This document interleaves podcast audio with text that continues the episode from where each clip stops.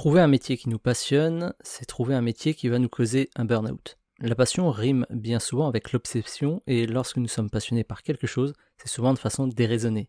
On vend toujours la passion comme quelque chose de formidable. il ne faut plus seulement aimer son travail, maintenant il faut être passionné par celui-ci.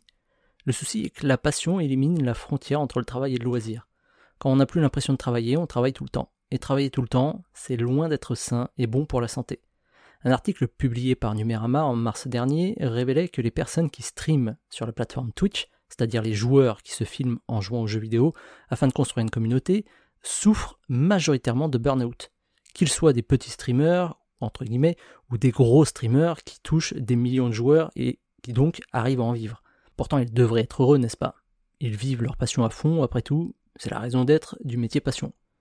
Et malheureusement, non, parce que la passion mène au burn-out, parce que la frontière entre travail et loisir s'efface et il ne reste plus que le travail. La notion de métier passion, c'est le travail qui a trouvé une nouvelle stratégie pour grignoter un peu plus sur nos vies et notre temps libre. On pourrait penser que c'est le cas uniquement des streamers de jeux vidéo, mais c'est aussi le cas des youtubeurs, voire des indépendants, tout ce qui est de plus classique. Selon les échos, le burn-out a augmenté de 50% en 2020 chez les indépendants.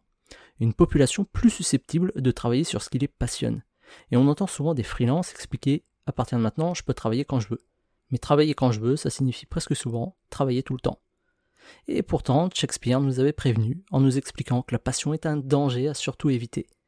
Aimer de façon simple, c'est largement suffisant.